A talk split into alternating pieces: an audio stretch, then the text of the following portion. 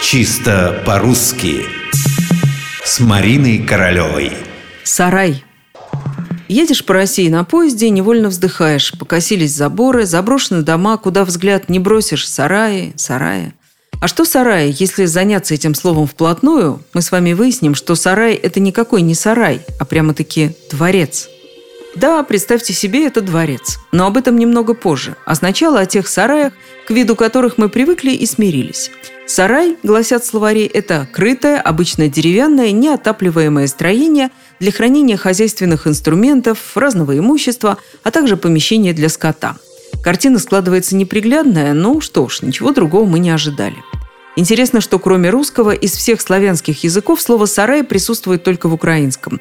Точнее, название сарая там очень разнообразное. В белорусском, например, это хлеу или пуня – сенной сарай. В сербско-хорватском – стая, в болгарском – плевник.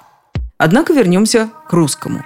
К нам слово пришло, судя по всему, в начале 17 века. Во всяком случае, с этого времени оно фиксируется словарями – Откуда пришло, согласно историко-этимологическому словарю Павла Черных, через тюркское посредство. Кто бывал в Турции, знает, что там сарай – это вовсе не захудалая деревянная постройка, а дворец или правительственное здание.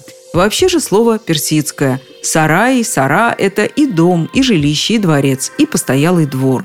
Мало того, к персидскому восходит французское «серай» – дворец на востоке – гарем. Отсюда в русском языке – «сираль».